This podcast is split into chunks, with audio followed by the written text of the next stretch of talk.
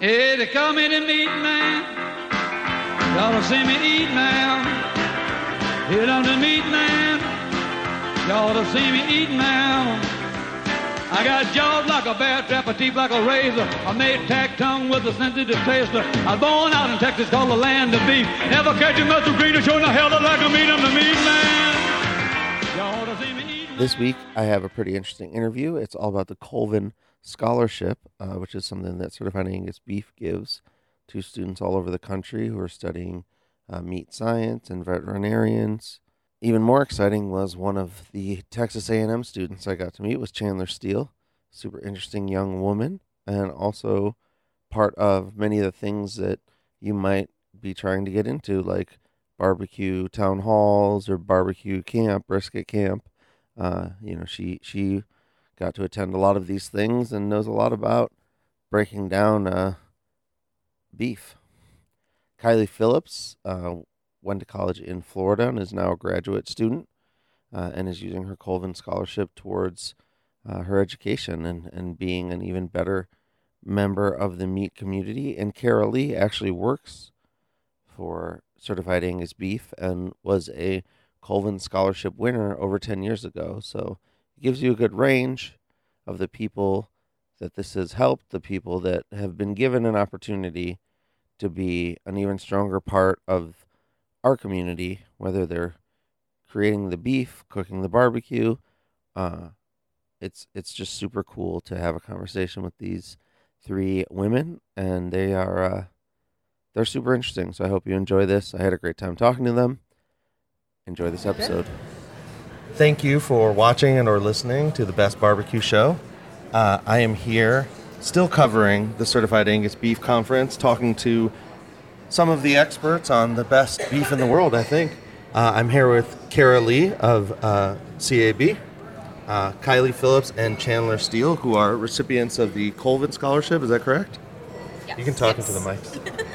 Everyone's a little shy, but we'll get there. So a uh, a wildcat, a gator, and an aggie walk into a bar. Can you finish that joke for me? Everybody goes home with a good steak. Yeah, there you go. Uh, it, it's interesting to see how there's so many different people. The the diversity at this conference is really interesting, but it's also a great place to learn about beef. How did uh, anyone can take this off the bat? But how did you all get into the beef industry? Yeah, so uh, my name is Chandler Steele. I grew up on my family's cow calf operation in central Michigan. Um, I headed out to college at Oklahoma State University for my bachelor's degree in animal science. Um, graduated in 2017 and uh, went on to grad school at Texas A&M uh, to get my master's degree in meat science with kind of a beef quality and food safety focus there. Um, so I grew up on my family's uh, cow calf operation in central Michigan, so was always surrounded by cattle production. Uh, we raised Herefords, and I showed all around the, the Midwest, and it was a great way to grow up. And so naturally, I just kind of wanted to go to college and kind of focus on agriculture and how I could contribute to the ag industry because uh, great way to grow up, and uh, always love getting back to my roots, which really, when it comes down to it, is really beef cattle. Cool. And Kylie Phillips, you're you went to school in Florida. Tell us about that. I did. So I grew up in Central Florida, um, not from an ag background at all. Um, no real family background. I guess we were involved in 4-H and FFA, but that was kind of the extent of it. Um, so no strong family ties to agriculture, but I knew that I wanted to be an animal sciences major. I just didn't know exactly what I wanted to do with it when I got the degree. Um, and so I took a meat science class that was required for my degree and fell in love with it and joined meat judging team um, took an internship with a Sysco specialty meat company and i kind of went from there stayed on that track um, i graduated with an undergrad in animal science in may just this past year and i started grad school over the summer in july working on a very similar beef quality type um, meat science degree Amazing. And Kara Lee, you uh, you are also a Colvin Scholarship winner from ten years ago. Oh gosh, time gets away. It's been more than 10 years because I've Oh. actually been employed with Certified Angus Beef for the last 10 years. Wow. Um, so I grew up on my family's registered and commercial Angus cow calf operation in southern Indiana. Went to the University of Kentucky for an ag communications degree. thinking I wanted to work in livestock marketing, and um, most people can think about that one college professor who was really, really influential in their college career. Um, for me, mine was Dr. Gregg Rentfrow. He was my meat science professor, and um, one semester of class with him really just inspired me to look for a career that married my love for the live cattle business and the meat side of the business. And I've been with Certified Angus Beef since the spring or summer, rather, of 2009. Um, and today I have the opportunity to work on the live cattle side of that branded beef program. Um, so Colvin Scholarship, I think it was around maybe 2007, 2008. Amazing. And so this scholarship, uh, it's a big deal. There's going to be an auction tonight to raise money for it, correct? So the uh, the Colvin Scholarship Fund was actually named after the Certified Angus Beef's uh, first executive director, Mr. Mick Colvin, who uh, served the brand for more than 20 years. He was a pioneer in, in all the right ways back in a time when branded beef had, had never been done before. And for the last several years, the Colvin Scholarship Fund has been a way to really give back to the next generation of pioneers, if you will, whether it's folks who want to go back to their family farm or ranch and stay in the cattle business, um, young people who are looking to go into meat science research or somewhere else in the, the beef or animal science industry. And um, it's, uh, it's something that folks in our entire certified Angus beef brand licensee base have embraced, whether it's a specialty meat company, a retailer, uh, or folks on the cattle production side of the business. They're very passionate about it. And uh, this auction that you mentioned tonight, I have a feeling there's going to be a lot of excitement in the room uh, for the reason of being able to contribute to a cause like that. And this is a scholarship uh, that's awarded almost $250,000 already. Uh, I have some stats in front of me. There's over 600 applications, 76 recipients. Uh, so it, it's a pretty big deal. I mean, this is really helping drive people through? Is it is it generally agricultural students that apply for it? Typically, it is whether it's you know students of an ag background or even you know a non-ag background, but have a passion for pursuing some kind of career or further education in um, in the agriculture meat science industry. Now, Chandler, uh, a lot of the listeners apply and try to get into barbecue camp into brisket camp, into some of the things that I think you probably had a lot of access to as a student.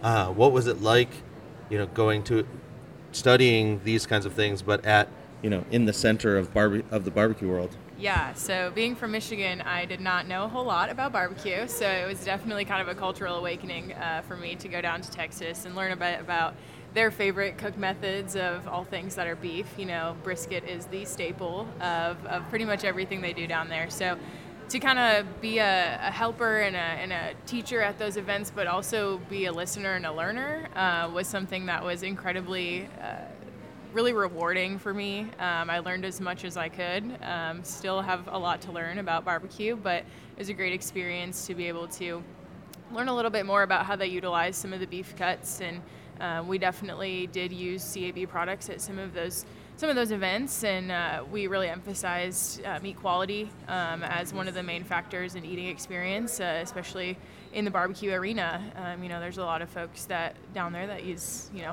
high high quality uh, briskets, especially for for their operations. So.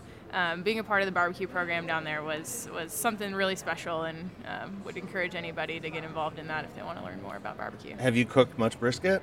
Not myself. Um, I have I've trimmed a lot of briskets. Let me tell you, yeah. Which so, is a valuable skill in Texas. Yes, it is. So I did the, you know work on the front end, and I and I let the pit masters do all the uh, the smoking on the other end. So that's amazing. Uh, so Kylie, what was it like when you realized you were getting a Colvin scholarship?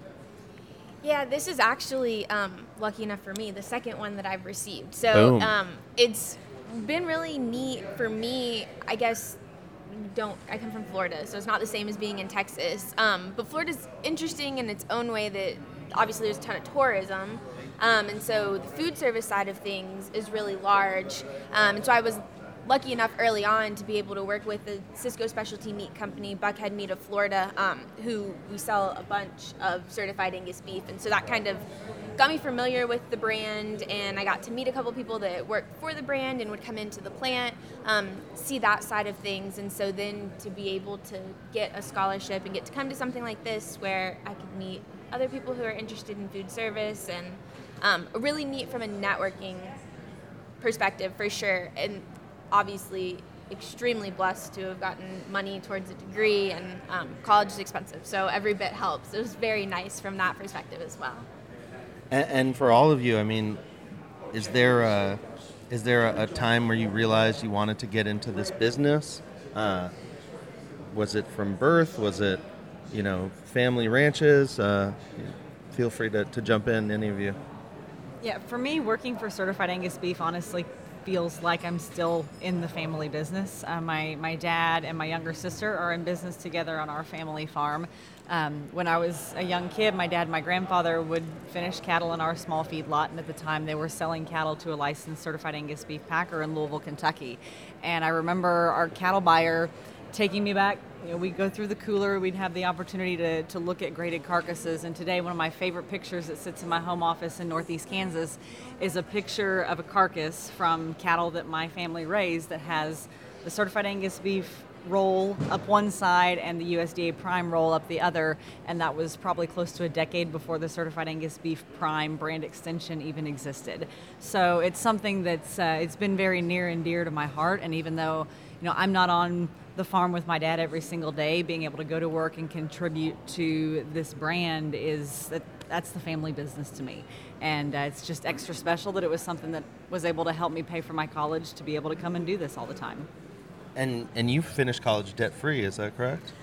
I did. Uh, I know not everyone is, is fortunate enough to say that, um, but through you know programs like the Colvin Scholarship Fund, the American Angus Association, our parent company um, also has an Angus Foundation that has a very generous scholarship uh, has very generous scholarship opportunities to to other young Angus youth. Um, both of those were programs who, that were very beneficial to me, um, and it really just allowed me as a young professional coming out of school in the spring of 2009, right after the economy had crashed, finding jobs wasn't necessarily easy, and I was able to, to jump into my career with a tremendous amount of focus and really focus on learning and getting better at my job and getting high quality mentoring from my coworkers versus uh, being, being stymied and kind of smothered in that debt load. Now, do you all interact a lot as far as between certified Angus beef and the scholarship winners?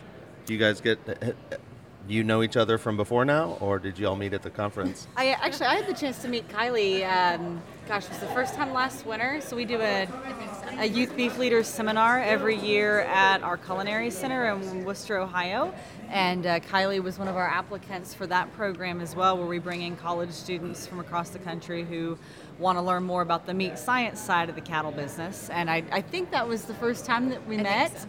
Um, but I know, I mean, we've got a ton of mutual connections as we kind of got to visiting just through her experience with some of the specialty meat companies and uh, even some of the, you were telling me earlier this week, some of the graduate student research you're getting ready to, uh, you're getting ready to start working on and kind of how that's integrated in the food service business. Yeah. This is, it's all one, Lucky one that it all ties family. together. Yeah, small world. Well, and I was excited to see uh, a, a banner with y'all's pictures. and I didn't realize that you would be here, so it was fun to see you know an Aggie show up. It was fun to see people. I was like, oh, I, I just thought it was advertising, and y'all were at school studying. But it, it's great that you're here. And uh, do you have any highlights? You know, we're kind of coming to the end. Tonight's the auction. Do you have a favorite meal you ate, or anything you want to talk about? It's been That- a pretty that nice. opening night meal with the fire theme. Yeah, I've seen meat cooked a lot of ways, but never quite on a swing like that. That was very new, um, but it was awesome. Everything we, we tried, we're like, oh, it can't get better, and it just kept getting better every time. So uh, I had to recover. I had to eat some salad, um, but now I'm back, ready to go for I'm sure what's going to be another great meal tonight. Yeah, in fact, the Gad Bros kind of walked by as we were starting this interview, so it, it's great to see all these big names in beef and barbecue and chefs just kind of hanging out this whole weekend. Or this, I keep wanting to say weekend, it's Monday through Wednesday. uh, are you, uh, what are y'all excited about it as far as being in this industry? I mean, are, are you two thinking of certified Angus beef as a, as a job prospect? Are you going into more ranching or uh, tell us about kind of your future plans? So I've got a little bit, um, two years probably until I'm actually looking for a job. But uh, definitely want to stay connected with the meat science side of things. Um, I really enjoyed the food service work that I've done. Uh, I mentioned that I didn't come from a production background, but I got the chance to take some really great beef production classes during my undergrad. Uh, so I'm definitely interested in kind of marrying the two together, um, being able to to kind of work between the producer and the consumer. because um, it all ties together. Like we said, it's a small world. So I think it's just exciting, whether it be working for Certified Angus Beef or some sort of a licensed partner that distributes product. Um, I mean, right now, even as a grad student, it's like I'm being paid to do what I love. So hopefully that'll continue with a career in the future. And um, I think it'll just be this great as it moves forward. So it's exciting. Yeah. Yeah, absolutely. So uh, I received this graduate student scholarship right as I was ending my graduate school career, my second year. So I actually wrapped up my degree in May. Um, and I've since started a career in the meat science uh, sector of the industry, so always something that I aspired to do as I was working towards my graduate degree. Uh, so I work in the research and development part of the industry now. Um, so using a lot of that, you know, science and, and really tech- technological uh, knowledge that I gained in, in grad school. So um, always looking forward to you know producing protein for the consumer. I think that's an end result for, for all of us. That's kind of our end goal. So uh, I'm really lucky and blessed that I get to do that every day as a career now. Are you still in Texas or? I am not. I am uh, up at Tyson Foods in Springdale, Arkansas, at their corporate campus. Um, so working up there in their research and development section. How does that compare to the, the concrete jungle of uh, Bryan College Station? Of Bryan College Station, um, there's a lot more trees. I'll give you that. Uh, not so much humidity. Uh, no, no, triple digit temperatures so far. So uh, it's been it's been a change. I'm glad to get back to the Midwest and, and kind of leave the, the heat behind. But I'm sure I'll venture back sooner than later. Arkansas is a beautiful state. It is. It's very beautiful. The natural state is what they're telling me. So. yeah, I've spent a lot of time up there riding motorcycles and camping, and it's kind of the first place I think to run away that, from the heat to, because mm-hmm. the weather gets real nice as soon as you cross the border. So, y'all come from different backgrounds, uh, but you, you, all came together for this Certified Angus Beef Conference. Um, is there, you know, were as at Texas A&M, obviously there's a lot of people in agriculture, food science. Is that at University of Florida? Is it the same way? It varies. Um, to be such a tourism-driven state and to be kind of the travel destination and the beach, you'd be surprised. Um, there's a, a, good pocket in South Florida that's pretty rural where we'd have quite a few kids that would come with an ag background and come into the animal science department. But it's also neat that there's quite a bit of diversity. Um, I'm not uncommon in that department. Uh, being from a non traditional ag background and kind of becoming interested, it happens a lot. And I think that that's interesting and I think it's a different perspective and it takes all kinds of people to connect with the consumer. So I think that that's neat that uh, kind of similar as to how this conference was set up. I mean, you had producers and you had people that are in retail, people that are in food service, where students and everyone can kind of come together for a, a common goal. Um, so I think it's similar. I mean, I'm used to that, I guess, and diversity um, on our campus for sure. Uh, now, Kara, you work with production and supply and education, so you get to work with some of the youth. You're also working with uh, producers, packers. Uh, I'm curious because I have a strong social media background. I'm doing all these things. You got two college kids here who uh, definitely use Instagram and all those things. Are you seeing eh, uh, the industry using you know more modern media to, to talk about the brand? Uh, me and uh, Dr. Place were talking about hashtag Cowfacts earlier. We thought that was a fun one. But are you seeing that, or is it more still the youth? Yeah, but honestly, between you and the college students, I'm probably the least qualified person at this table right now to talk nice. about the expert of social media. Um, but I, I, would say yes, by and large, whether it's our own um, Certified Angus Beef Cattleman Connection, which is our producer audience facing web presence from Instagram at CAB Cattle or um, on our Facebook page, Twitter. Um, we, we are using those social media platforms, as are several other facets of the cattle industry, um, to disperse information to folks who are interested in learning more about how to manage cattle towards a high quality endpoint. Um, in a lot of ways, it's how we can con- continue to connect with our audience. Um, far and wide, connect with the younger audience. Uh, we, we see a lot of one-on-one engagement. Um, I'm, I'm certainly not the person or the or the biggest part of the team that makes that happen, um, but I, I know that it's an incredibly important part of our business today, um, and I, I don't see it going away by any stretch.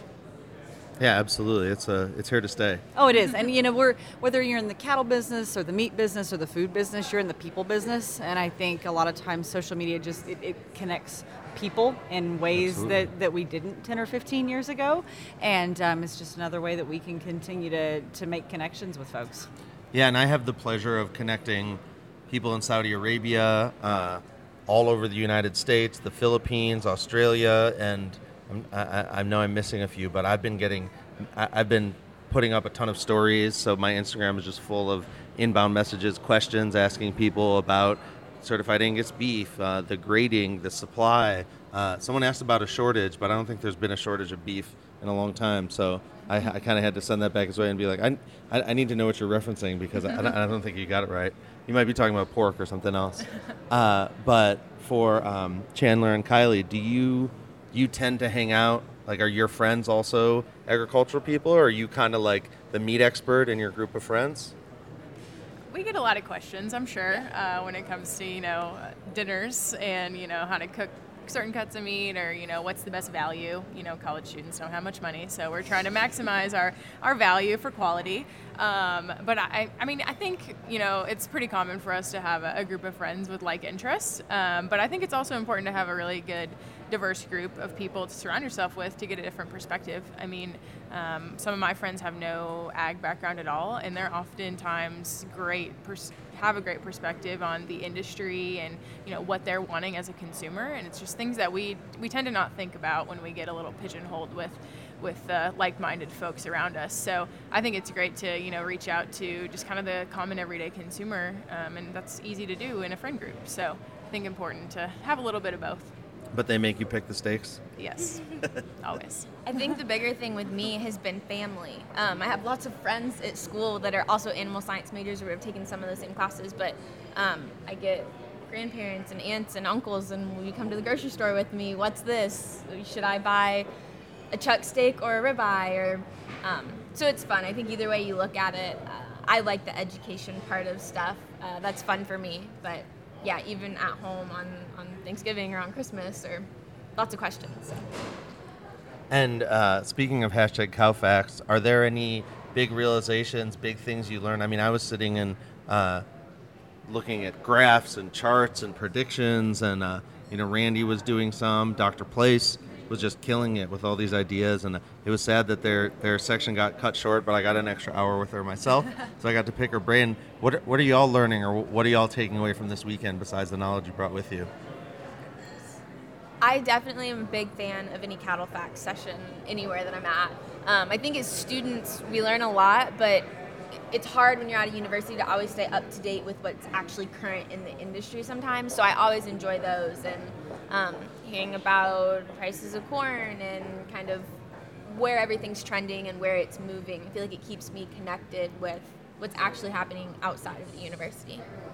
Yeah, I, would echo the same thing. I mean, Randy's presentations are always just a great way to gather information about what's going on in the industry in kind of a concise way. Um, I think what's kind of resonated with me the most is all the recognitions that have been given over the last couple of days. I mean, especially from a producer uh, perspective or standpoint, it's kind of sometimes a real thankless part of the industry. And so to get those producers up on stage and see those videos that they produced, uh, you know, just them explaining what they do every day and, and getting to get recognized for, for all their hard work over the years was something really special, I think, for them, but also really cool to see from where we're sitting.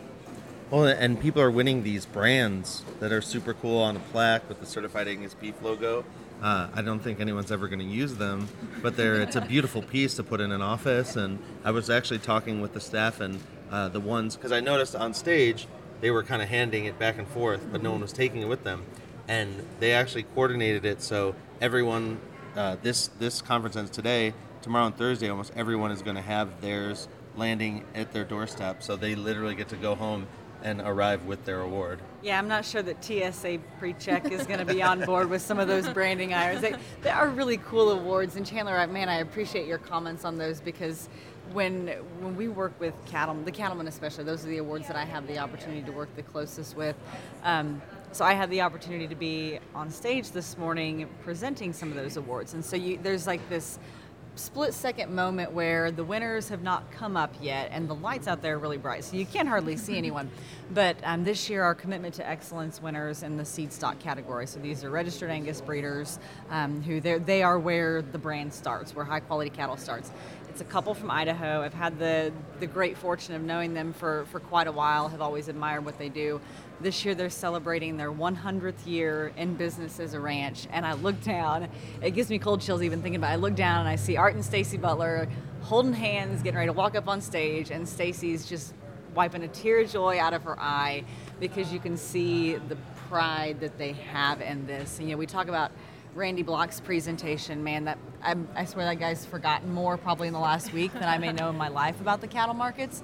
But as as history goes, whether you're a rancher or a cattle feeder or a packer or in food service or retail, it's not pretty. It's not real normal where every one of those segments is making the same amount of money at the same time. Depending on what the market does, there's some fluctuation. We all kind of take our turn as winners and losers, and to see that much variety of the business in the same room here in the same market reports, and realizing that what goes on here with this brand and with the high quality consumer demand, everyone gets to walk away a winner from the 100 year old ranches to the family meat companies who have been in business for three generations. It's just, it's pretty darn special.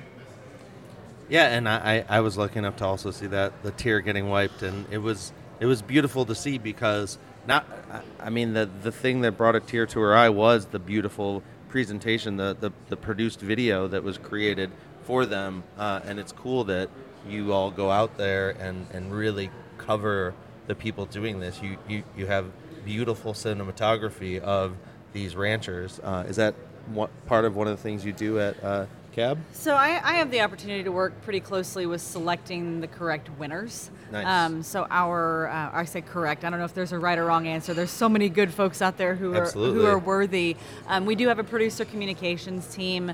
Um, they they work very closely with the script writing. I would say the hardest part of their job is editing those scripts down because they'll go out and spend a day, sometimes two days, with those folks and those families, and there's so much great content. We we've got a, a tight window to hit for those two minute videos, and it's kind of painful some of the great content they have to cut out of those. Um, I will tell you, we've been given these awards for many, many years, but really have only been doing those production videos for gosh, maybe the last five years.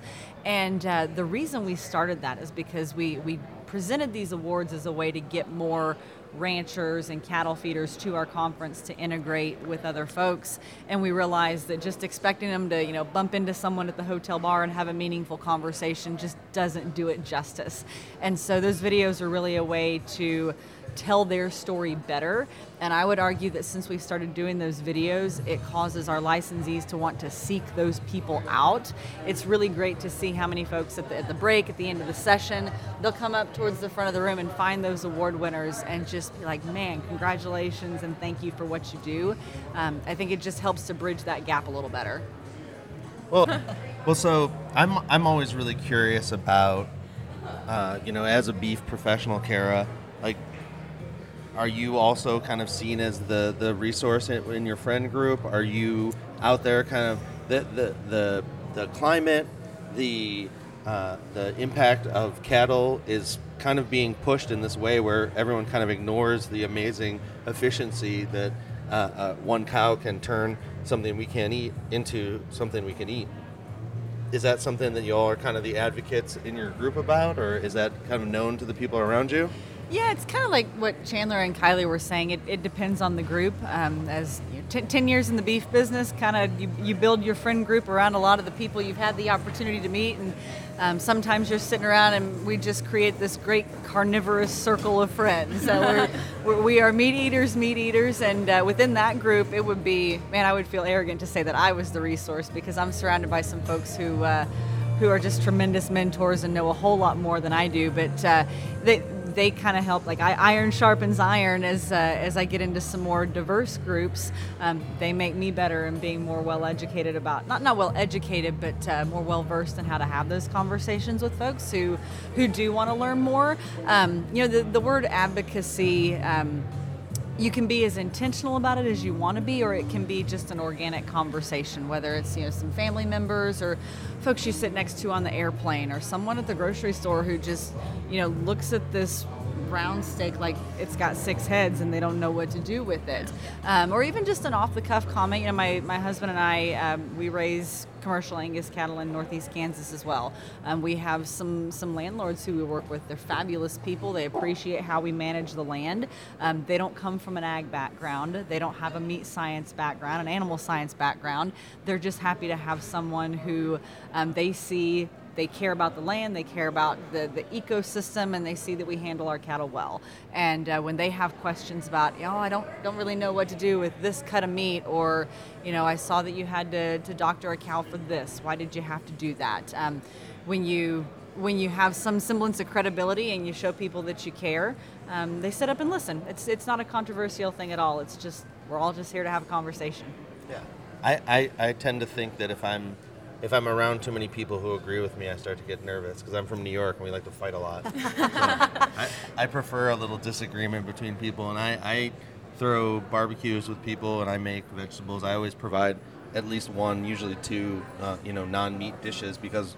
You, you know, we like you said, you, you have to eat a salad. Yeah. You know, we have to take breaks. Um, sometimes, like last night, we were, we were eating this amazing meal from uh, from uh, Chef Gavin, and I, I was eating more of the vegetables than anything else because it was kind of our third meat course, and I needed to. He made this crazy potato that was stacked and double cooked, and you know the, the there's a lot you can do with everything, and cooking a great steak is just as good as you know some some awesome kale with cheeses and butters and.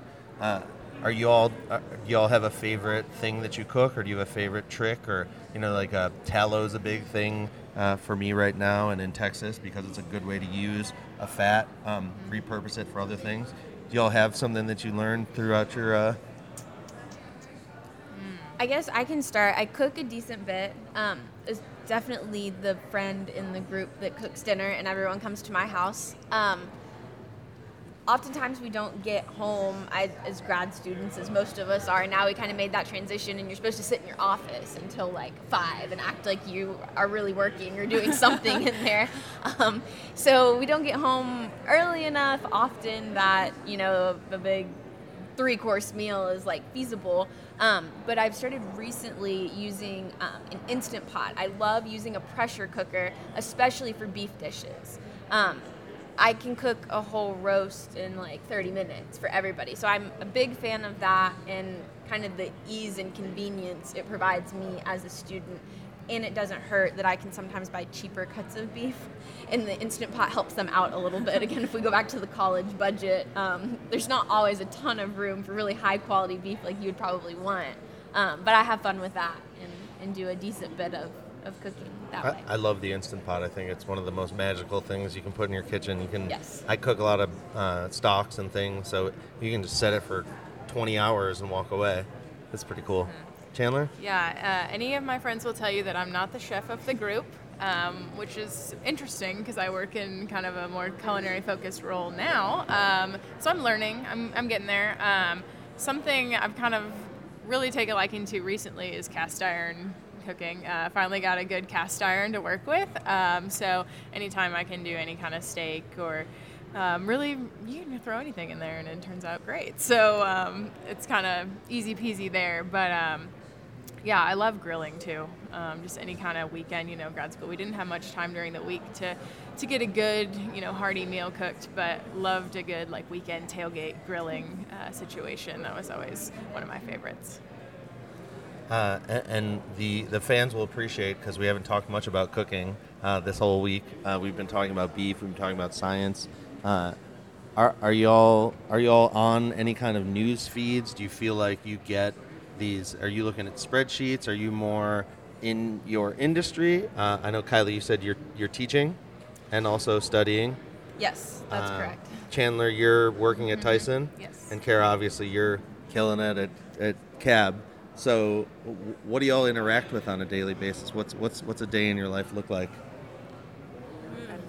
Um, so mine, I, I go to class. Um, That, that was for your professor, right? yeah, yeah, exactly. I go and I sit in the classes and I listen. Um, no, but I do. I, I take a couple classes. It's kind of an interesting. You go from being an undergrad where you have all of this freedom and flexibility, and you go to your class, but then you can go home and take a nap if you want, and then you get to grad school, and it's like you sit in class, and then like I said, you're supposed to sit in your office and act like you're being productive doing something. A lot of times you're trying to figure out what you're supposed to be productive at.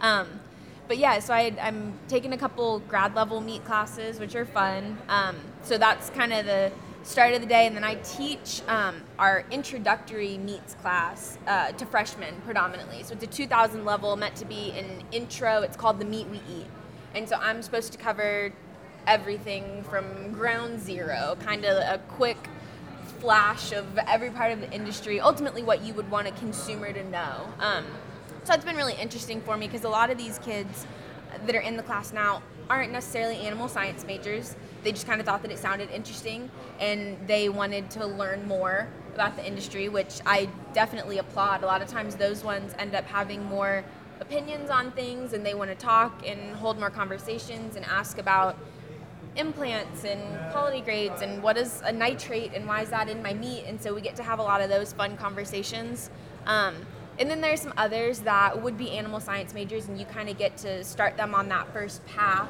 uh, towards whatever they think they're going to be interested in and, and give them kind of that intro look so that's kind of the other half of my day is i get to work with them and that's been super rewarding to be able to share what i had learned through my undergrad and all of the interest that I've accumulated and kind of the passion that I have for this industry and um, get to share it with other people. So, Yeah, absolutely. Um, at A&M, I did have quite a few teaching responsibilities as well, in addition to you know research and extension activities like you know the barbecue camps and, and Beef 101s and things of that nature. Um, so I went from you know teaching and working with students every day to now being in industry and being able to utilize all of those skills that I, I acquired in grad school and in my undergrad. So it's been a very interesting and kind of full circle perspective on you know entering the industry, something I'd really been striving for for six years of college and now being actually you know living that reality every day um, has been a really cool transition and you know working with folks that have been been in industry for decades and decades and you know they have more knowledge that I could ever hope to to acquire over my time so it's been a great learning experience so far Are you throwing on a jacket and walking the floor? Are you more working in an office? Yeah, so I work at the, the corporate uh, office there in Springdale. Um, so we do have a pilot plant that we're lucky enough to be able to work in. So on days when I need to make samples for a customer, um, I'll go down to the pilot plant and th- throw on a frock and, and get my hands dirty, and then I'll pop back up to my desk and you know have a sales meeting or something like that. So every day is a little different, but uh, I really enjoy the variety of it. And are you pretty comfortable with most aspects of butchering, or Yes. So uh, beef is my, my species of choice for sure. Um, at A&M, we led a lot of the Beef 101s and Beef 706 programs where we'd bring in folks, you know, a lot of folks that would be at this kind of program, you know, people from food service and retail and producers. Um, they just want to see, you know, if it's a producer, they want to see how that live animal translates into a carcass. You know, they watch the harvest process. Um, we'll get them in the in the back of the room and get them all suited up, and they'll actually fabricate a whole side of beef. So we'll walk them through, you know, all the different cuts, where they come from, how they they could sell them if you know if they're in the merchandising business. Um, so that was a great experience for me. I, I don't know a whole lot about poultry. Uh, I work in the poultry business now at Tyson, so uh, I'm I'm slowly but surely learning uh, a little bit more about about poultry. But beef is where I'm definitely most comfortable. and you can keep a knife sharp? Oh yes, it's Uh, very important. It's your most important tool. Is there a is there the kind of a sweet spot? Is there something your favorite part of the butcher? I mean, if you can take a whole side down, is there is there a moment you're like, oh, I got that ribeye just right? Or Oh, for me, it was uh, it was really arm chucks. So breaking clods. It's one of the most difficult things to do on a, on a beef carcass. Uh, something I worked really hard at to learn. Um, but it was the most challenging, and so I think that's why I, I enjoyed it. Everyone was just a little bit different, you know, depending on how heavy muscled they were, and um, there's a lot of individual cuts that'll come out of a, a whole clod. So um, breaking that one down was always always my favorite thing to do. Nice. And I just learned about the Denver uh, Oh, steak and Yes. hanger steaks. Yes. So I'm learning some of the butcher Both. cuts and Very and uh, and forcing my my butchers and even if I end up at the grocery store, being like, hey, you got this thing that no one's ever heard of? Yeah. Uh, well, speaking of, I mean, y'all are in education, but Kara, you're you're really helping people get educated on high quality beef. Uh, are you mostly working with the, the the production and supply people? Do you kind of travel around? Are you mostly in Ohio at the main campus? No, it's actually a great question. So I'm one of our remote employees for Certified Angus Beef. I work from my home in Kansas. Um, I spend a good chunk of my time, probably half my time, working on educational and training initiatives for cattlemen and women. So whether it's developing content, lining up speakers for a feedlot conference, for you know folks who are feeding hundreds of thousands of head of cattle by the time you get all of them in the same room, um, all the way to developing marketing programs for registered Angus breeders who are selling high quality genetics to their commercial customers, um, essentially trying to set their customers up for success to hit a higher certified Angus beef acceptance rate with their fed cattle. Um, all of those would be initiatives that I spend a lot of my time on, but I do also spend probably 40 to 50% of my time doing beef industry education to our end users. So whether that's a group of food service distributors, restaurateurs, um, retailers, essentially anyone who wants to know what the heck goes into high quality beef production before it winds up in a box in the back of their warehouse. That's where I get to step in. So um, we'll probably, as a team, coordinate roughly two dozen uh, farm or ranch tours across the country throughout a given year. Some of them will range from you know four or five hours with 150 people um, to a week long with 20 people, where we're going to you know three or four ranches. We're going to feed yards. We're spending a morning in a packing plant. I mean, we'll spend the week uh, with with the bare bones basics of what's the difference between a bull, cow, steer, and heifer. Talking about elementary vocabulary because that's that's where we lay a good foundation. Uh, my family gives me a hard time. I come from a family of educators. My mom, my sister, aunt, grandmother, had so many teachers in my family, and they always told me that if, if I had to work in the public school system, I'd probably go to jail because they weren't sure I was cut out for it. And uh, here I am, and what do I do?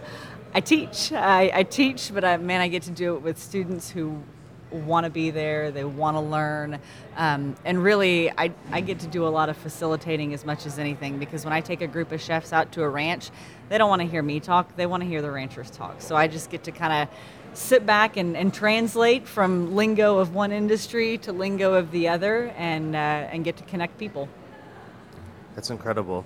Uh, I got so excited to listen, I forgot what I wanted to ask next. uh, all right, so uh, I- have been, you know, I, I, lately I've been targeting women in barbecue, but it's really not that hard to find them. They're everywhere, and I, with no purpose or direction whatsoever, have probably had interviewed more women at this conference than men. Uh, so it, it's really interesting to see. You know, it sounds like you're doing an initiative, but the the industry ha- seems to have a division of labor that's that's almost more women or or at least very, you know, even. Would you say? Yeah, I think that's very true, even from an academic setting. Um, incoming classes of the animal science departments at both Oklahoma State and A&M are, I would say, majority female now. Um, from a grad student perspective, uh, when I first started at Texas A&M, we had, um, I think we had 10 female grad students and one male. And so we, we always rooted that we were going to have the one guy that could you know, lift the heavy stuff, but um, really it was the majority female that were getting interested in meat science and getting back there and you know cutting up beef every day. And so um, I think that's definitely kind of where the industry has been heading over the last you know maybe five ten years. Um, but it's it's exciting, I think. Same thing for you. Yeah, I think it's it's very similar, I guess, across all universities that I've come in contact with. We're probably 90% female in our department. Um, People joke that there are no guys to no guys to be friends with, no one to find. They're just not there. Um, but I think it's it's neat that it's there isn't a, a separation really in the industry, and I've been lucky enough to have lots of mentors that it didn't matter if you wanted to do it and you wanted to learn how to do it and were willing to put in the time and the work they would teach you whether it was something that was seen as a male's job because it was hard to do or it wasn't um, so yeah i think it's great that it's so equal opportunity. I mean, I think that's how it should be. If you know what you're doing and you're good at it, then then do it. I, I, completely agree, Kylie. Even on the, the cattle production side, I think we we're a cattle business that they want good people. They don't want good men. They don't want good women. They just want good people. And at the end of the day, that's what matters. Um, I've arguably had as many or more male mentors go out of their way to help set me up for success in a career as anything because that's you, know, you, don't, you don't see a gender you just see talented people and I, Yeah. I grew up in a family of three girls with a dad who never had a son to pass the farm on to and it didn't matter he just he taught, taught us all the same as if he'd had three boys Well, and even uh, you know being invited here by Certified Angus Beef, uh, the the entire um, everyone I've been corresponding to are, are women on the uh, you know uh, production team, the the marketing team. Uh, and most of them are actually bossing me and the other guys around, trying to get us to make sure we're in the right place. I was doing an interview earlier, and uh, Margaret had to hand me a little piece of paper, like, "Hey, it's lunchtime. Like, wrap it up." uh, and, and it's beautiful to see because the average person who doesn't understand the industry thinks that you know that oh it's it's ranch it's old thinking it's all this old stuff. And i mean i've met multiple women here who their husbands are the tag along and they're the ones running the ranch and they're the ones waking up every morning and feeding the cattle and riding the horses. And uh, it, it's a it's strange that there's a misconception because the reality is so different. Do you do you see I mean, obviously you're around people that, that understand this, but do you do you see misconceptions like that, or is it really like everyone gets it?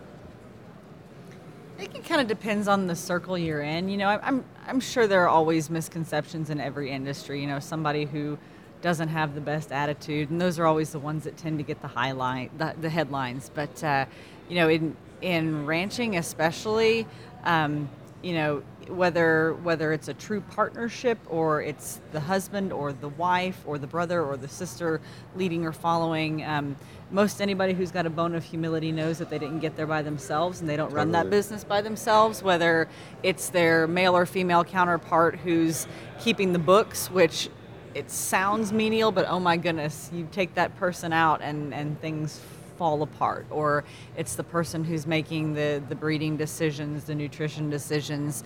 Um, I think people get it. Maybe we don't tell that story enough because everyone's just too busy keeping their head down and getting the work done. Yeah, the. Um, but uh, yeah, I think like anything else, every now and then you'll find a misconception, but there's just a very high level of respect across the board. Well, and obviously y'all, y'all have been in it so long. Maybe you're not you that you don't have an answer to this, but was there a time where you kind of had an idea of what things were, not, necessarily gender, but just an idea of what the industry is, and then all of a sudden you got there and you're like, oh, this is totally different than I expected. I did absolutely. Uh, coming from really a suburban area in Michigan, uh, it was very apparent to me from a young age that most of the folks I went to school with had no idea where their food was coming from. They thought it came from the grocery store. Like they were not even picturing a farmer or rancher at all. Um, and so we, everyone loved coming to our farm, but I mean, I knew we were small. We were very small by anyone's definition. Uh, we really only had about 20 pairs at the most. And so when I went to Oklahoma, I was very, very excited to learn about agriculture in the heartland on a big scale. Um, you know, their farms and ranches out there are more than I could have ever thought. So that's part of the reason I chose to attend Oklahoma State was to really learn about beef production, um, really from a true production perspective instead of more of the show side of things that I've been familiar with. Um, and I thought there's no better place than go right to the center of the U.S. where it's all started. So. Yeah, I mean, I think definitely in my case, like I said, we didn't. I I grew up on an acre, um, you know, in outside of town, but not far outside of town. You know, it's rural place, and you knew that there were cattle around, and there was a dairy relatively close. You knew it was there, and then, like I said, we raised some animals to show for 4-H and FFA, but the actual production side of things. Um, I had absolutely no idea how much actually went into it, how much decision making and time and actual education, how much these people know. And I think it just, it always piles up on, I get to something new and I'm like, wow, it's the same everywhere. I mean, the production thing at first, and then the first time I got into a plant on the meat judging team, you know, and you see all of these people that are doing all this work and they know so much about this, and you're supposed to be going to school to learn about it, but they have 20 years of experience and I've got a couple classes under my belt.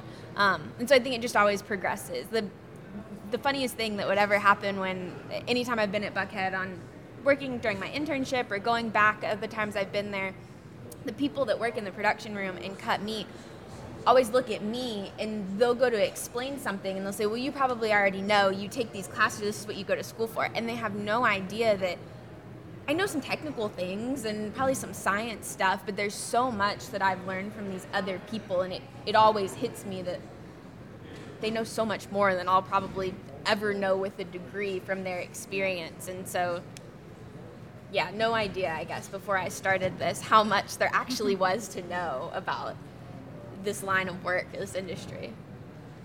And Kara? You know, whether it's coming from a suburban background or a small farm background, um, you I think you come out of your own background thinking you know everything there is to know about that tiny little bubble. And the bubble is huge, whether it's the meat industry or the cattle industry. And um, even still today, one of my favorite things about my job is that I get to work with cattle producers from coast to coast and down to South Texas.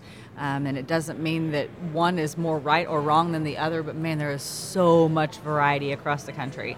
And whether I'm on a ranch with Angus breeders in eastern Oregon or visiting with an Angus producer on a small farm in Virginia who, you know, is maybe selling 25 or 30 bulls a year, those business models are going to be very very different and and as a brand especially as a brand who needs to be connected with with cattle producers um, trying to help them all meet one common goal when you've got those really really different business models and, and techniques of managing cattle you've got to be able to meet them where they are and, and be relevant to their business.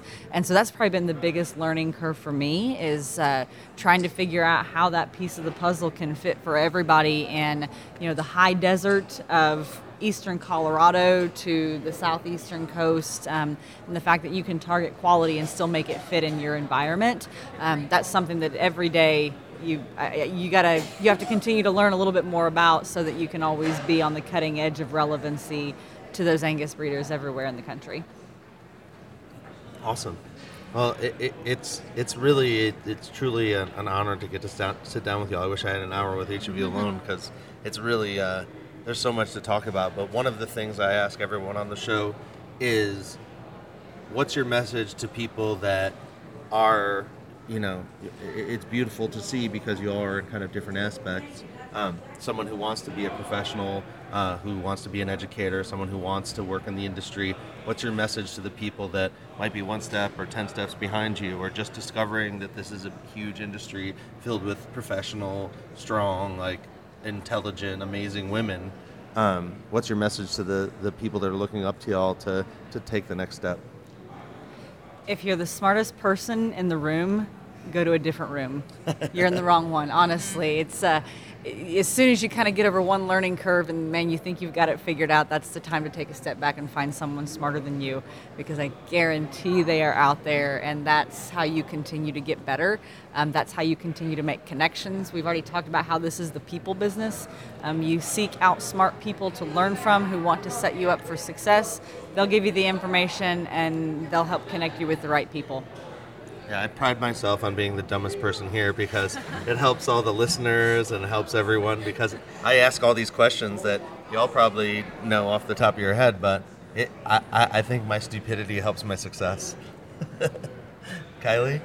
I think from a, a student perspective and someone that's going to school or is interested maybe one day in, in entering the industry, just there's endless opportunity. I mean, there's opportunity every time you turn around, um, you just have to be willing to take them. Um, and it takes work and it takes time and um, college isn't always fun. I mean, internships aren't always fun, but it's like pushing yourself past that part where you didn't know about it or you didn't think you liked it. Um, and those make for the best experiences in the end. So you just have to take the opportunity when it's there and um, yeah, make the most of it, work hard, and, and that's really, I mean, anyone can do it. I tell people in class, these freshmen that come in and I don't know anything about this, or I didn't know anything about it, but I was willing to learn, and I, I found lots of people who were a whole lot smarter than I was, and I just tried to soak up everything that I could from them. So.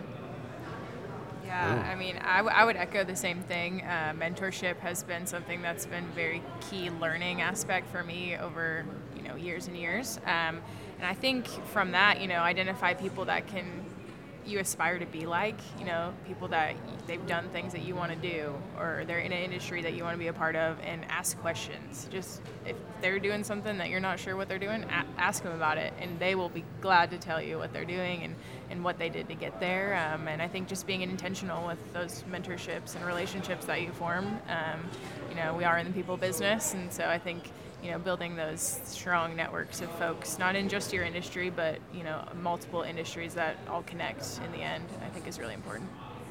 Well, three of the many unstoppable people here at the Certified Angus Beef Conference. Yeah, pounds all around. Uh, it, it really is an honor to, to get to sit down with you all, and I'm, I'm very thankful for the staff here who have been kind of herding all of us. Uh, not not to use a pun, but uh, but but getting us all to sit down together because I could probably interview all I don't know six seven hundred people here uh, and and get a great story out of it. So I really appreciate you taking the time.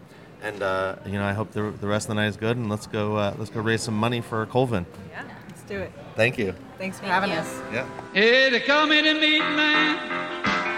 Y'all see me eat now. Hit on the meat man. Y'all to see me eat now.